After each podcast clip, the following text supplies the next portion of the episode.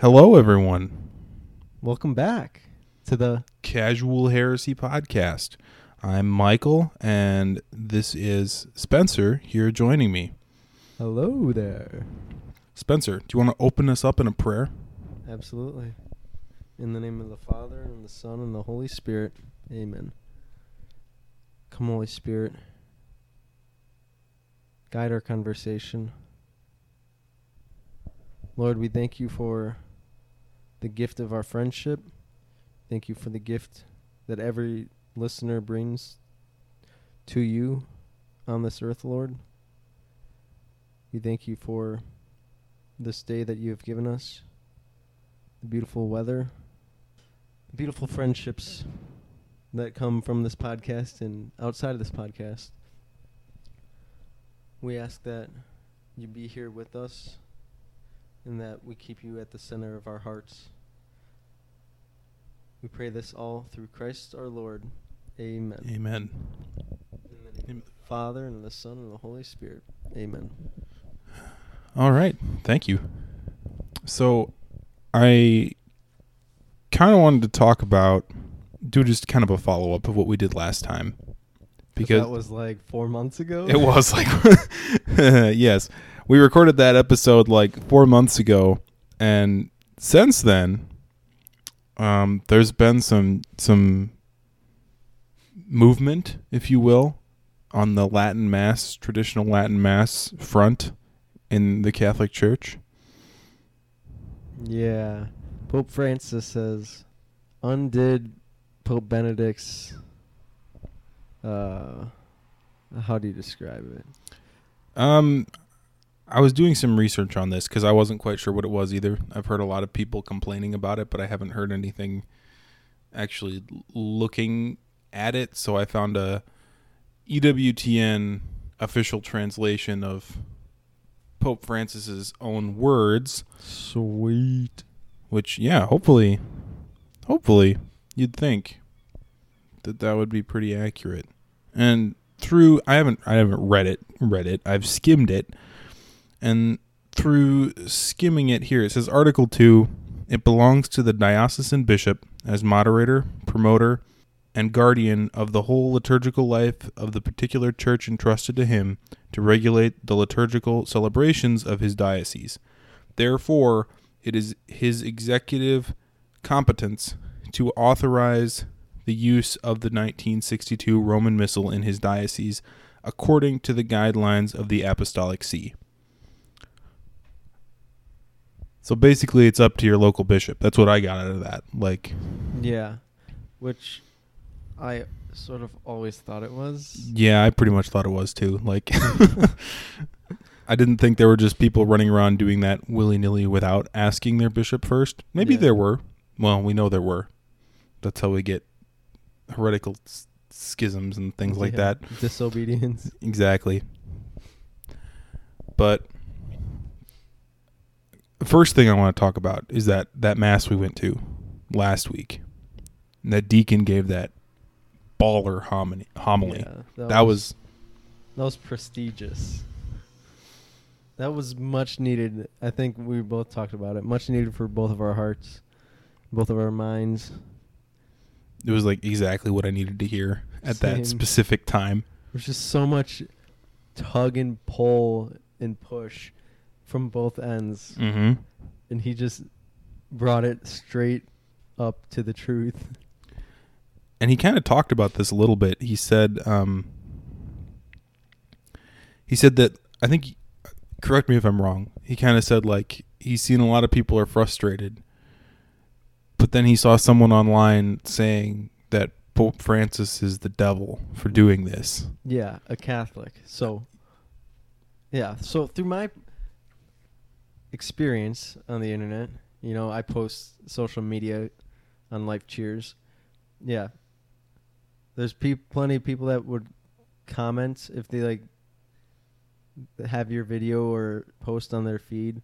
That just they may not even believe, or they may be a Protestant, and they'll say that we're a demonic cult or something like that. We worship demons, and they call priests demons when I post things about like priests giving a great talk and stuff like that.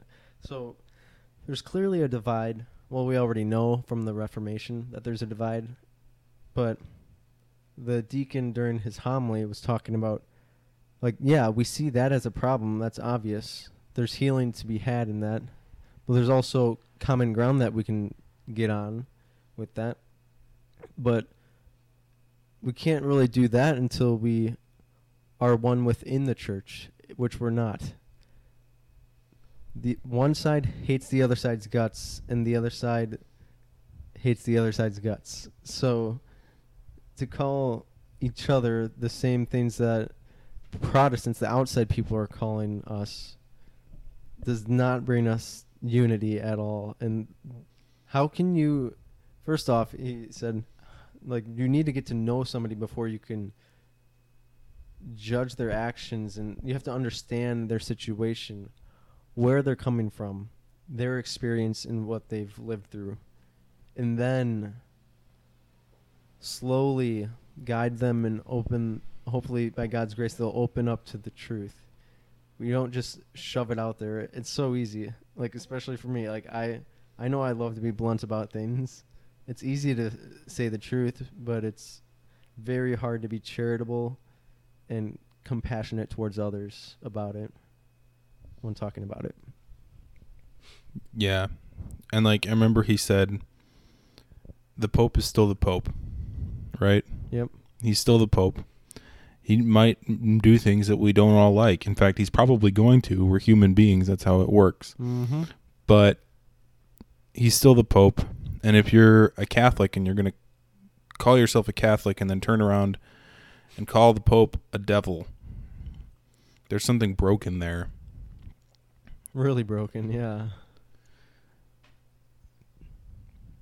but I was so it's interesting because I was talking to I was talking to Alex the other day about why do you think Pope Francis decided to do this? Why do you think he did this now? I kind of feel like he was trying he's trying to lead us away from holding on to a past that we supposedly walked away from 80 years ago already. Even though we didn't walk away from it. Exactly. We And that's his yeah. that's where it gets tricky That's the because there's like there's like a whole generation of people who grew up now going to the traditional Latin mass. And I get it. Like he's trying to say like we should go do what Vatican II meant, you know, and maybe by that, hopefully by that, he means like really really reverent, really really orthodox. Hope maybe in Latin, Novus Ordo Mass, right? Maybe Even that's what maybe that's what Pope Francis means. Maybe that's what he means. but I don't see that anywhere in our area, on this side of the world at least. No, unfortunately not. And unfortunately, he's just. God bless the Holy Father, but he's just too far left f- for where we want right, like what the what the church needs right now. Because let's be honest, this is a little off topic, but if Pope Francis was really serious about fixating the church, why is Father James Martin still out there? And there is your dagger. or orthodoxy, for example. Why aren't we working on healing the great schism? You know? mm-hmm. Why are we just I don't know. I don't know. I don't know. I'm not the so I'm not the pope. close. it's like yep. it's I want to say it's not that hard of a fix. It obviously is, but it's not that much to fix. Yeah, I think I think uh, it's the reason it's a lot now at this point is because it's been a thousand years. Yeah. You know, and, like it wasn't that much to begin with, but now we have a thousand years of like historical bitterness built up that we're like, Mhm, misunderstanding and everything. like mm, go away, you salty Greeks. You know, like. Yep. But no, I think we both know people who are gonna be like devastated by, by this. And like I said in the last podcast, like I love Latin mass. I grew up going to Latin mass. Like I did not. but the mass is the mass, no matter what language it's in.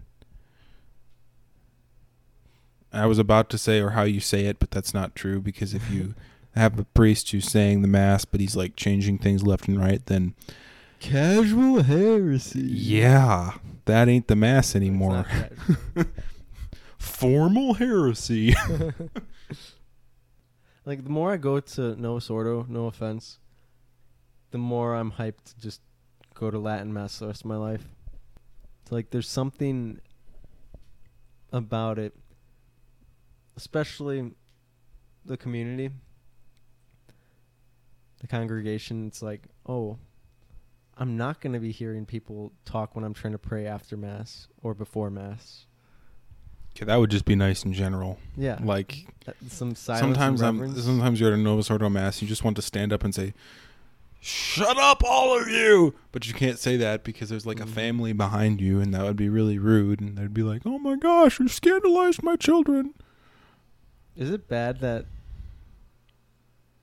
it, I usually at the end of Novus Ordo Mass, I on Sundays I'm expecting like people to start clapping all the time now. Oh my gosh, yes, I know exactly what you mean. Like I automatically expect them to. And I, I, haven't been to that many masses where they do, but I've been to enough where I'm just that's my I keep expecting them to at the parish that we go to now, but yeah, it seems a little like I keep thinking they're gonna clap, but they don't. same. They don't. I'm like, oh, I'm impressed. Good job, guys. mm-hmm. We can still go there. My favorite thing about that parish is that they still use the mass of creation, which is the the mass setting that people used for everything for like 20 years. It's the one that we all grew up with, you know. Okay, yeah. Yeah. hmm The Yeah. I'm trying to think of glory to God in the highest. You know, that one. Mm-hmm. Yep, they still use that. So for me it's like a like a Nostalgia. nostalgia time machine thing because they're up there doing the mass of creation and i'm like wow i'm i'm 10 years old again Yep. I'm that same way. Yep. I remember it. That's why it was. That's why it sounded familiar, but different because I have such a different mindset. yep exactly because i remember the first time i took you there i was like are you ready for a trippy experience and you were like what do you mean and then after mass i was like was that bizarrely nostalgic enough for you and you were like yeah prepare to be transported to the mid 2000s Sending you now. Honestly, I'd be okay with that though, because then Benedict would be our pope still. Amen. There's probably some people out there that actually think he is still our pope. Right? Which It's just not a. it's not not. the ideal situation, but it's That's like for me. That's something that doesn't even. I'm I'm gonna. I intentionally try to not think about that. yeah. I was like, I'm like, that's a rabbit hole, and I objectively know the answer. Pope Francis is the Pope. That's easy. Mhm. But I understand where people get lost in a rabbit hole, and they're like, "Oh, is Benedict the Pope? No, no, no, he's still alive. You know, the Pope till you're dead." No, no, no. Mm-hmm. That's the thing too. He's still alive, and Pope Francis had the audacity to still do this. That's what sort of shocked me too. he's like not doing I don't think he's got much left on this world. Of this world, Yeah. who? Uh Benedict. Oh, like he's. You see towards the- pictures of him and he's like he's just not looking great. he's yeah, like skin and bones. His brother just died. It's just Mhm. Yeah, it's. I think it's been a few months now since I've seen a photo of him, but yeah, he wasn't looking great. he's in his 90s now, right? He's got to be. Yeah, he has to be. Probably early mid 90s, my guess. What's your guess? I'm going to guess 93. 93? That was my guess. That was going to be my guess, but he's 94. Oh! 1927. I believe that is one year before sliced bread. Oh, Pope Benedict is older than sliced bread. That's How about that? crazy? Think about all the things that man lived through. I mean, he's from Germany, and he was born in 1927. So, yeah. I mean, the Great Depression over here in yonder. Nazis over there. Gosh. Think about that. There there was a future pope living in Nazi Germany. Mm-hmm. Probably a few. Well, living through that. Living through that- the issue, not- but not all in. directly in there. Don't worry. Yeah, Pope Paul VI was just like vibing in Leipzig or something like that. Don't worry. Adolf Hitler was not a pope. N- No. I don't even think that's a heresy. I think that's just Straight up bad history. Like.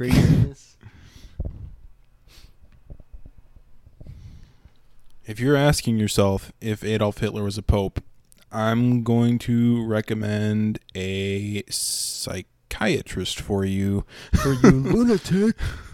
It's okay. Love is love.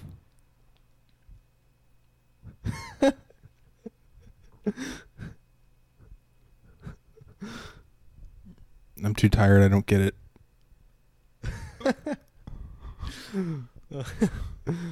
Love is love, Michael. Love is love. Love is love. No, it's just I said that because people think, "Oh, well, as long as they're happy, then it's okay." But that's not true. That's not true. You can fake be you can be fake happy, but really not have joy.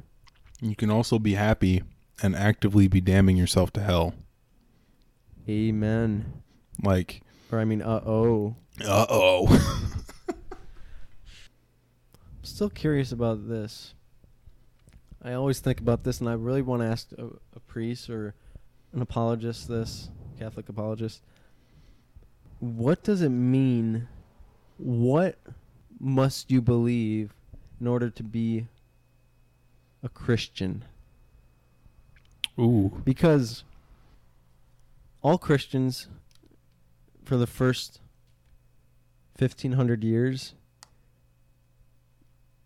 believed in the Eucharist. Like, that was one of the things, like, if you didn't believe in the Eucharist, then you weren't Christian. And now, apparently, you don't even have to believe in the Trinity, and you can self identify as Christian. You can just believe in Jesus, the Son the second of the Trinity and consider yourself Christian? My my thing is here's my thing. Truth is truth and it doesn't change. So how can you claim to be a Christian when the original Christians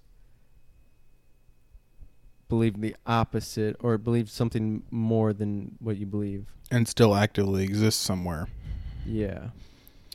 Well, It's like we've started it started separating mainly from Luther and then it just keeps getting further and further very fast and significantly. I would say I'm pretty sure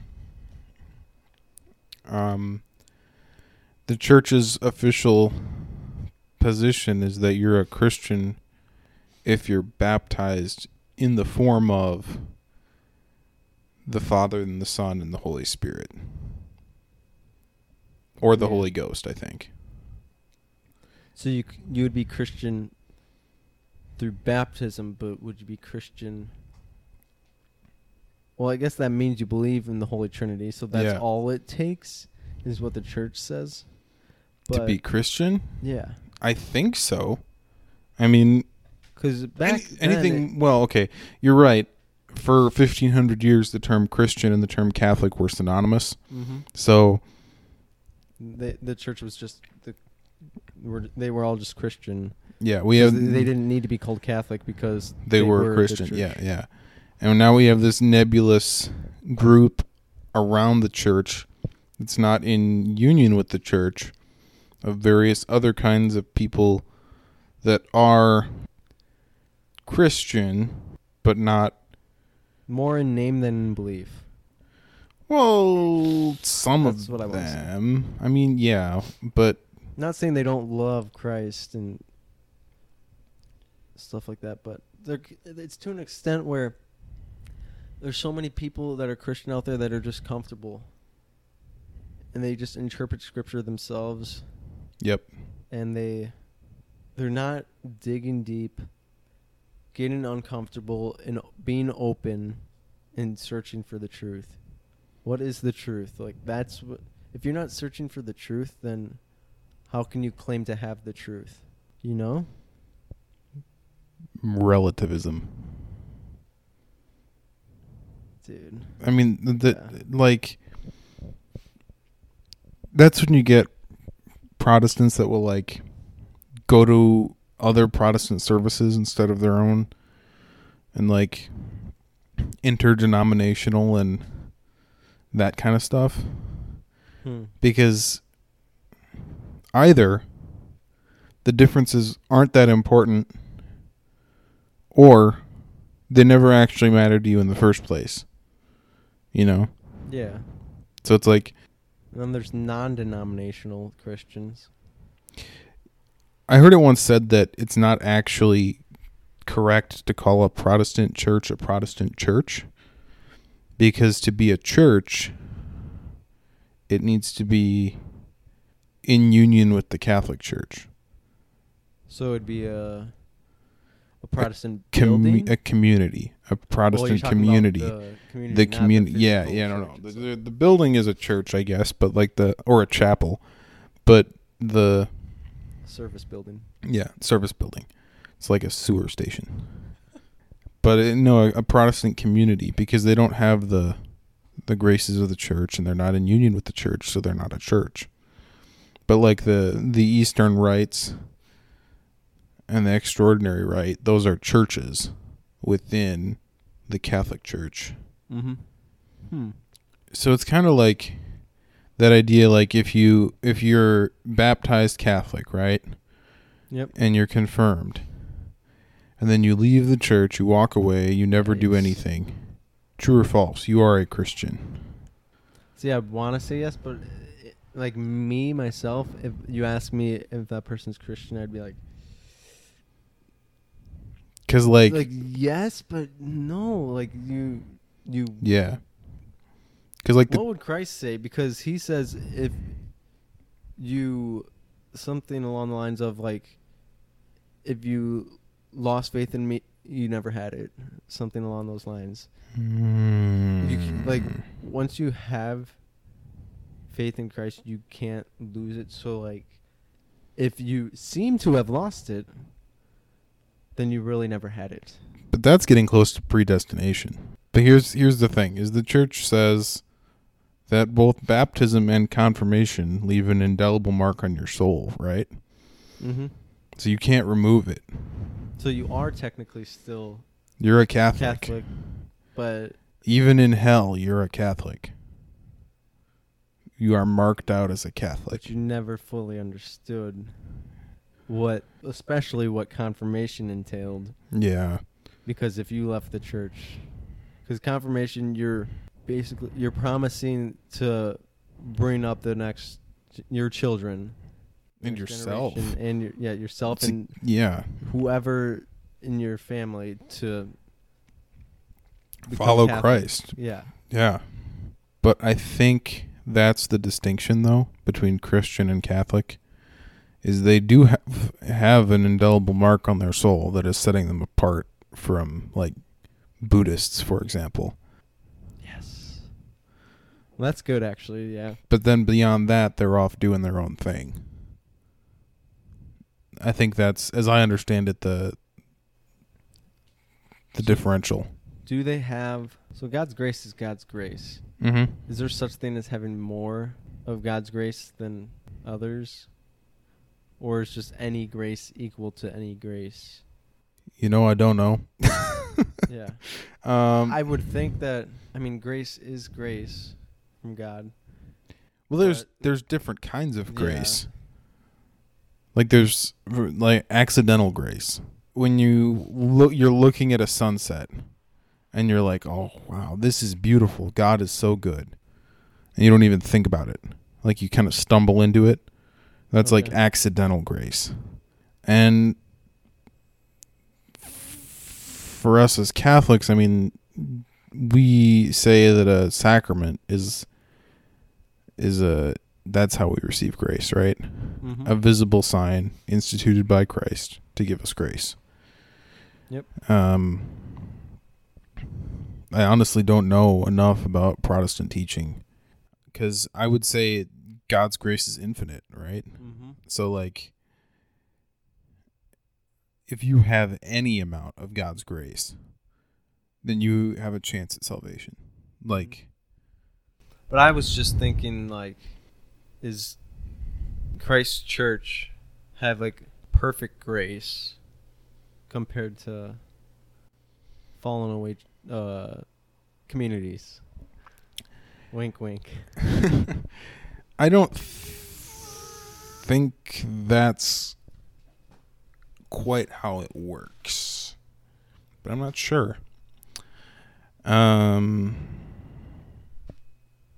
Yeah, I don't think that's how it would work either, but that's just how my thought process went. I feel because it's the same grace, right? Yeah. The same God, same sacrifice, same Mhm. grace. I think it's just harder for those not in communion with the church to receive that grace. To receive and yeah, To to to like take to take the grace, like to accept the grace. yeah, Because it's one thing to have the grace in your life, and it's another to see it and actually accept God's grace and use it, live it out. And then it's another thing entirely to ask for more. Mm-hmm. And to give gratitude to what you've been given. which would be in itself a grace, right? Yeah. the grace to see grace, to see God's work in your life. Because works matter. Not just faith, but works. So then my next question is do you have to be baptized to receive grace? I would say no. And here's why. Because you can live say somebody's never heard of Catholic Church or anything like that. Or Christ- Christianity or anything. Never heard of Christ, never heard of this one God thing or whatever. They just are pagan or something. Or they don't even believe in anything. Let's say that they're non religious. They Grew up in San Francisco? grew up somewhere in the depths of California and they just lived a life that they lived a life of being a like great person living with putting others first not just themselves. But they never knew anything about any religion. They just lived that life out and then they died. But they i think they could still have god's graces within their life of doing the good right things. Because there's a moral standard that is So you're talking into society through christianity like you're, you're talking about invincible ignorance, right? Like you're ignorant of all morality and truth of God and everything, right? this per- said person is Yeah. i wouldn't say they're ignorant they just have never heard of or had a thought or the knowledge And it's never been given to them by anyone. exactly Yeah. So then that's just never had the opportunity that's just invincible ignorance of the truth. So in that sense, then yes, they could be saved because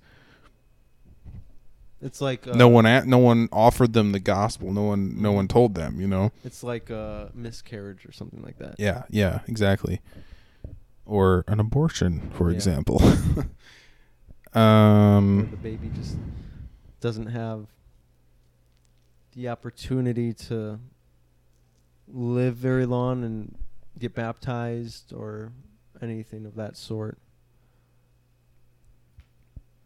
So I think yeah, God's grace is I mean I think at the moment of conception we probably have gr- grace.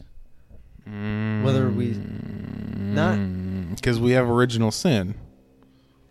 We do have original Because we're not born in a state of in a state of grace. Because we do have that invincible ignorance. If you did Okay, like, that's what it is then, yeah. yeah, but That's like, what I m- mean when I say. but that. you're not in a state of grace. Yeah, because you have the original sin. You need to be baptized to get rid of that. Yeah. So then at that point, Protestants are baptized, most of them, right?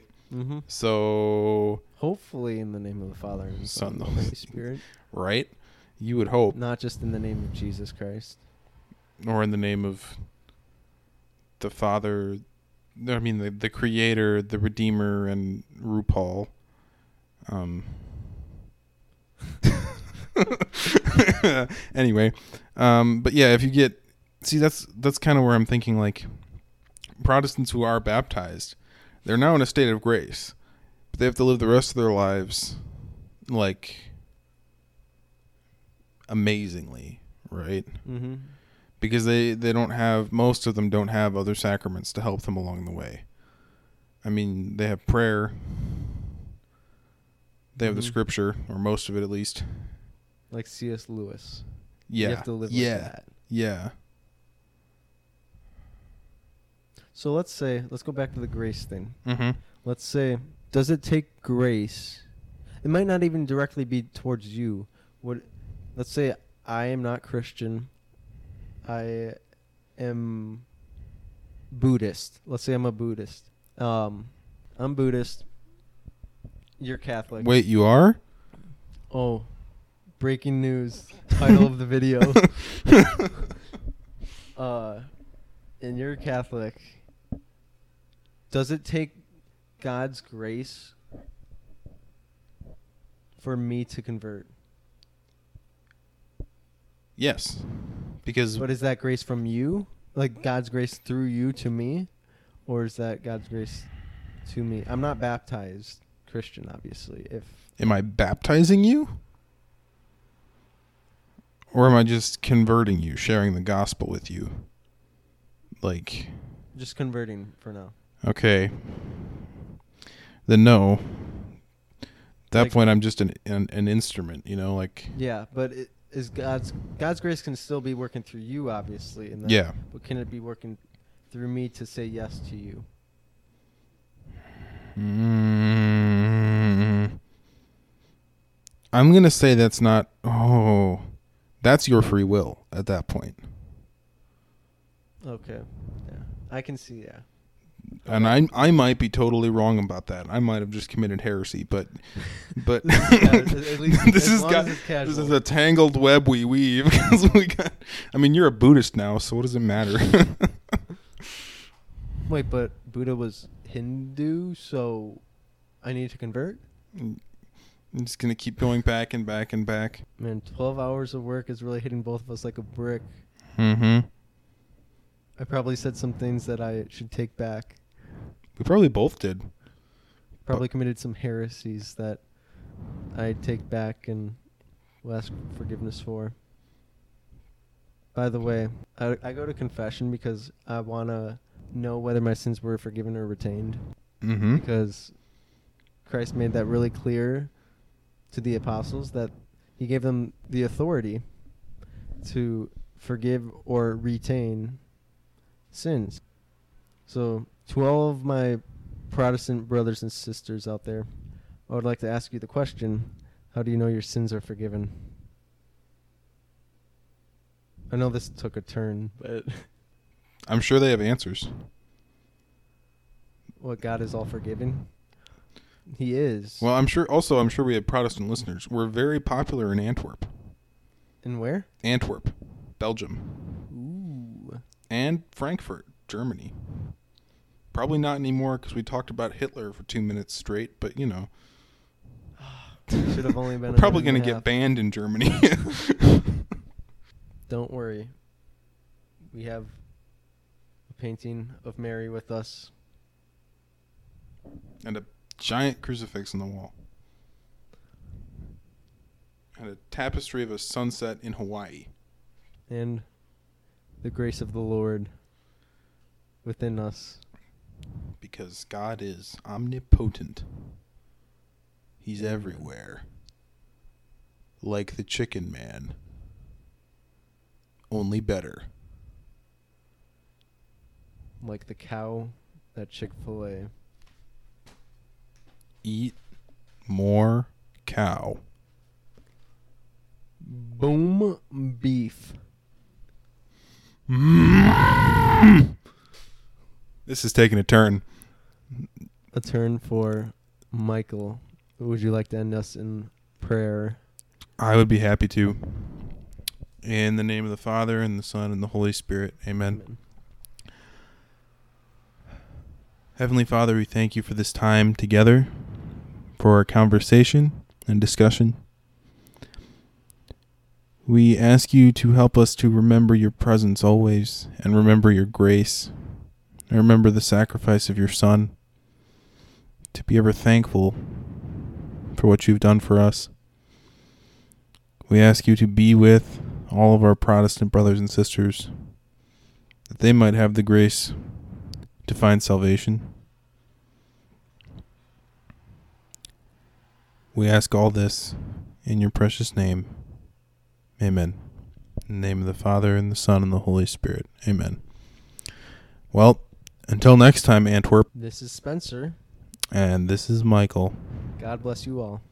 Peace.